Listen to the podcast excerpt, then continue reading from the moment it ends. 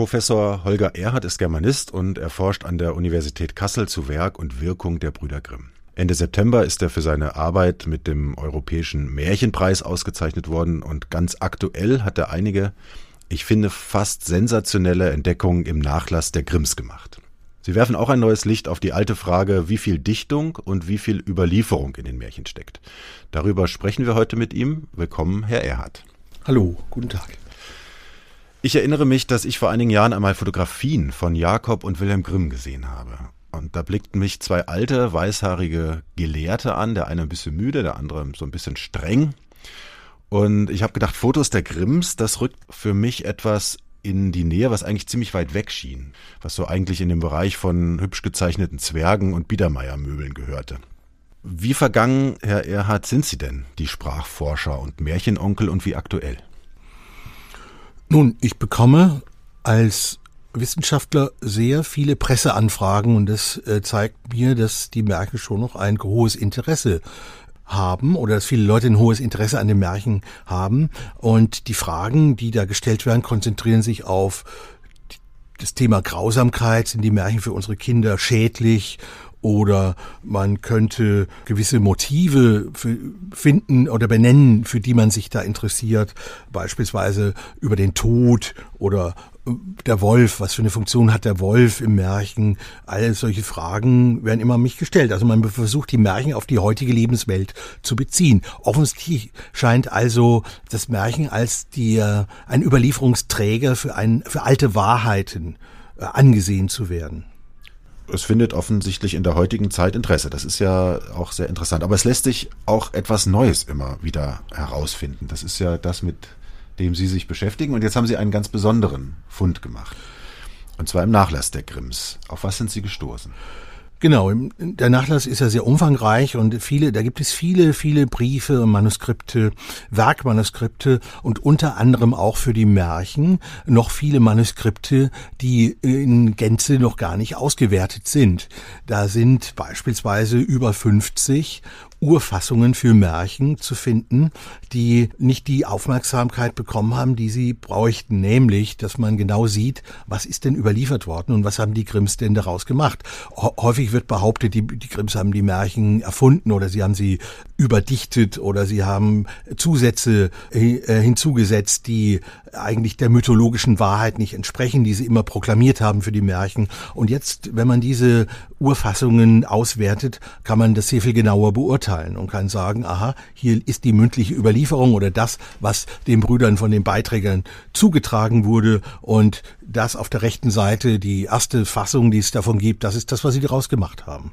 Das heißt, Sie haben im Nachlass Dokumente gefunden, die eine authentische Wiedergabe dessen sind, was die sogenannten Beiträger berichtet haben. Genau. Das sind einerseits ähm, Mitschriften von Märchenerzählungen. Das ist äh, weitaus weniger der Fall, aber häufiger sind es Zusendungen von äh, Leuten, die die Brüder Grimm gebeten hatten, ähm, für sie Märchen zu sammeln aus, also beispielsweise aus Westfalen, die, äh, die Märchenbeiträger, die sind zum größten Teil noch schriftlich überliefert in Niederdeutsch. Ja, und das sind sehr interessante Manuskripte. Da kann man eine ganze Menge äh, daran entdecken und es zeigt auch, von wem die dann stammen. Man kann ja auch an der Handschrift einiges erkennen und das kann man natürlich im gedruckten Buch nicht sehen. Und mit Hilfe die in diesen handschriftlichen Überlieferungen sind sehr viele Informationen verborgen, die man einfach sich nochmal genau anschauen muss.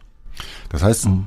es gibt jetzt weitere 54 Urfassungen, auf die Sie gestoßen sind, in diesem Konvolut des Nachlasses, Briefe, Dokumente, Mitschriften von Gesprächen. Ja. 54 Urfassungen zu etwa 40 oder 50, glaube ich, die bislang schon bekannt waren. Genau, es sind äh, 46 in der, in der, äh, die wurden schon im Jahr 1920 veröffentlicht, die sogenannte Öhlenberger äh, Sammlung oder die Öhlenberger Märchenhandschrift. Und jetzt kommen weitere 54 hinzu. Es können allerdings auch noch mehr da sein, die ich noch nicht gefunden habe. Also wir haben ziemlich genau 100 äh, Manuskripte damit für 100 Märchen. Und es gibt 200 Märchen, also die Hälfte hat eine Urfassung.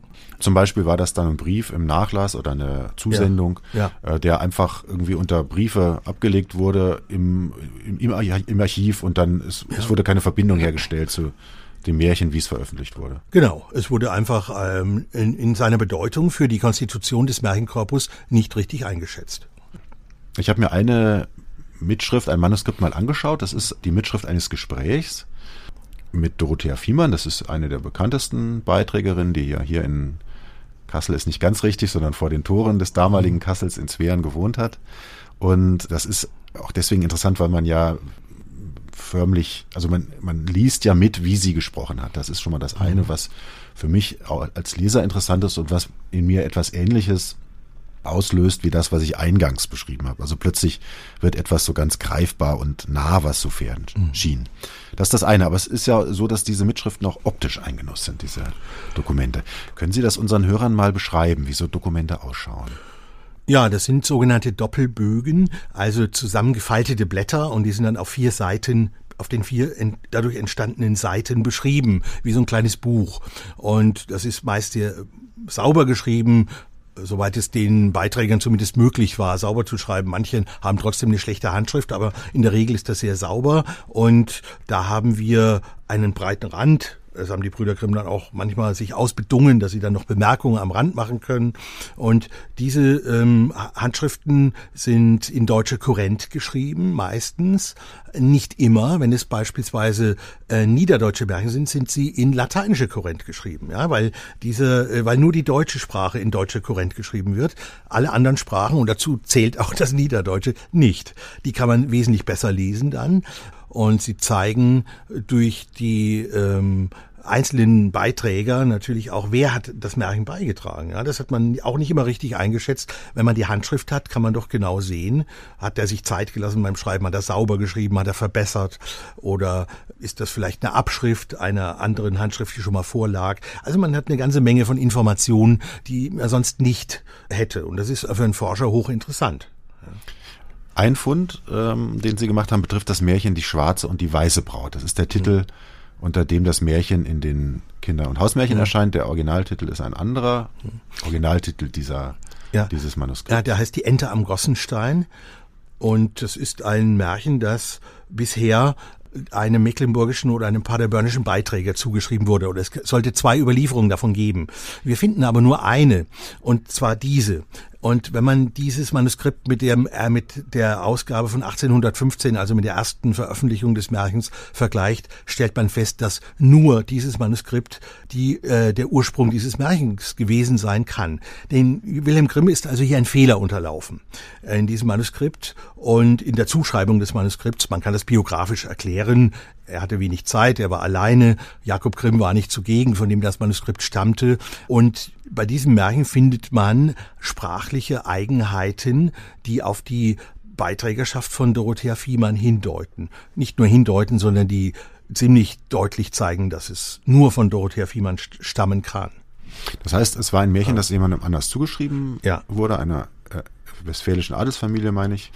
Und ähm, Sie haben aber herausgefunden, das kommt von eben jener besagten ja. Dorothea Fiemann. Können Sie mal so zwei, drei Punkte nennen, wo, mhm. woran Sie das festmachen? Ja, am Ende des Märchens sagt der König zur bösen Stiefmutter, was verdient aber die, die das und das tut. Und zwar, er sagt es genauso, die das und das tut. Und diese, diese äh, Unbestimmtheit, die in diesen Satz da hinein äh, gebracht wird, man nennt sowas eine iterative Phrasio-Schablone, die verwendet nur Dorothea Fiemann. Man findet beispielsweise im, im äh, von ihr stammenden Märchen Dr. Allwissend auch diese Formulierung, da steht drin, er ging in dem, ein, es war einer, ein reicher Mann, der in dem und dem Dorfe wohnte. Ja, und in zwei, drei anderen Märchen findet man diese Formulierung auch noch. Und genau diese seltsame Formulierung, ja nicht so alle, die, die man ja heute eigentlich kaum noch verwendet oder die man auch kaum kennt, die äh, durch die bin ich darauf aufmerksam geworden, dass das Märchen von Dorothea Fiemann stammen könnte. Und wenn man dann weitersucht, findet man noch weitere. Beispielsweise ist in den Fiemann-Märchen häufig äh, diese Redeeinleitung, der König sprach, umgekehrt. Da steht sprach der König, sprach der Bauer und sprach der Soldat. Ähm, das mhm. ist hier auch der Fall, sehr häufig sogar im Manuskript. Und das zeigt, äh, zeigt an der Stelle war ich dann ziemlich sicher, dass es von Fiemann stammt. Ja. Okay. Sie haben ja schon äh, zahlreiche andere Beiträger und Beiträgerinnen aufgespürt, unter anderem Aschenputtel. Mhm. Von wem stand Aschenputtel oder von wem wurde es überliefert? das ist immer ziemlich, ziemliche Kleinarbeit gewesen. Sind Sie so eine Art Detektiv? Ja, das sehe ich schon so. Das ist eine, eine Detektivarbeit. Man muss ähm, bei der bei der Marburger Märchenfrau, die es Aschenputtel erzählt war es nun explizit sehr, musste man wirklich äh, lange suchen und verschiedene Möglichkeiten abwägen. Kann das, kann das, kann das sein? Hier bei dem Märchen läuft es nun ganz anders. Da kann man es anhand der Sprach, des Stils feststellen. Bei anderen Beiträgen gibt es wieder andere, äh, gibt es die Handschrift, äh, dass man äh, an der Art der Handschrift erkennen kann, das kann nicht der gewesen sein, es muss der gewesen sein. Es gibt also verschiedene Möglichkeiten, das zu finden, aber das hat alles was mit äh, Detektivarbeit zu tun und ich verwende teilweise auch, und ich mache das in Seminaren, auch teilweise forensische Schriftvergleichungen, mhm. um äh, eine Schrift eindeutig jemandem zuzuweisen. Natürlich bin ich kein Profi, aber ich kann es für meine philologischen Zwecke durchaus nutzbar machen, dass ich sage, ich kenne mich jetzt etwas besser mit Schriften aus und kann somit eindeutig sagen, eine Schrift kommt da und daher. Das hilft auch bei der Zuschreibung eines Beiträgers. Und im Falle von diesem Manuskript im Übrigen auch, weil man es ähm, auch anhand der Veränderungen der Schrift Jakob Grimms ziemlich genau ins Jahr 1813 setzen kann. Die Grimms waren ja nicht nur Märchensammler und mhm. die waren nicht nur Forscher, sondern die waren auch große Stilisten und Sprachschöpfer. Ja. Und zwei Männer, die die deutsche Sprache auch geprägt haben in ihrer modernen Form. Was von ihrer Kunst sollten wir uns noch anschauen? Was sollte uns wichtig sein oder was begeistert Sie auch immer noch an der Sprache der Grimms? Ja, die Grimms haben versucht, die unsere Sprache, insbesondere Jakob Grimm hat es versucht, unsere Sprache auf ihre historischen Wurzeln zurückzuführen. Er selbst war dafür, dass man die starken Verben, also die starken Präterita wieder verwendet, nicht? Also nicht erfragte, sondern erfrug zu sagen. Ja, das wurde ja im Laufe der Zeit immer schwächer und er hatte solche Tendenzen, eine alte Sprache wieder zu beleben. Und der Wilhelm Grimm, der war zwar nicht so entschieden wie Jakob Grimm dabei, aber auch er war geprägt von, von Forschungen des Mittelhochdeutschen, des Althochdeutschen. Und somit hatte sein Märchen auch gelegentlich äh, Wörter eingebaut, die auf ältere Zeiten verweisen. Ja, also beispielsweise, sie gingen ungegessen und ungetrunken fort. Ja, das ist also im Mittelhochdeutschen durchaus üblich, findet man auch noch im frü frühen Hochdeutschen, aber es hat sich dann verloren, solche Bezeichnungen. Und solche Wörter haben die Grimms gerne in ihre Märchen eingebaut. Sie haben aber auch ähm, authentische Überlieferungen bewahrt, etwa den Wortlaut von Dorothea Fiemann, wenn sie der Meinung waren, dass damit irgendwas besonders Altes verbunden sei. Auf der anderen Seite haben sie aber auch die Sprache verändert in einer schönen Art und Weise, die man gerne hört, die eingängig ist und die äh, bei denen oftmals, bei diesen Veränderungen liegt oftmals ein Prozess von 40 Jahren zugrunde. Wilhelm Grimm hat 17, 18 Mal an diesen Märchen äh, stilistisch gearbeitet, hat die also von den 17 Auflagen immer besser gemacht und am Ende spürt man das deutlich, dass die Märchen stilistisch fast perfekt sind. Also viel Sorgfalt bei der Bearbeitung, Respekt gegenüber der Sprache der ursprünglichen Beiträger und eine Idee davon, was man selber noch, wie man sich selber noch prägen will, kann man vielleicht so zusammenfassen. Genau. Herr Erhard, vielen Dank für das Gespräch. Ich bedanke mich.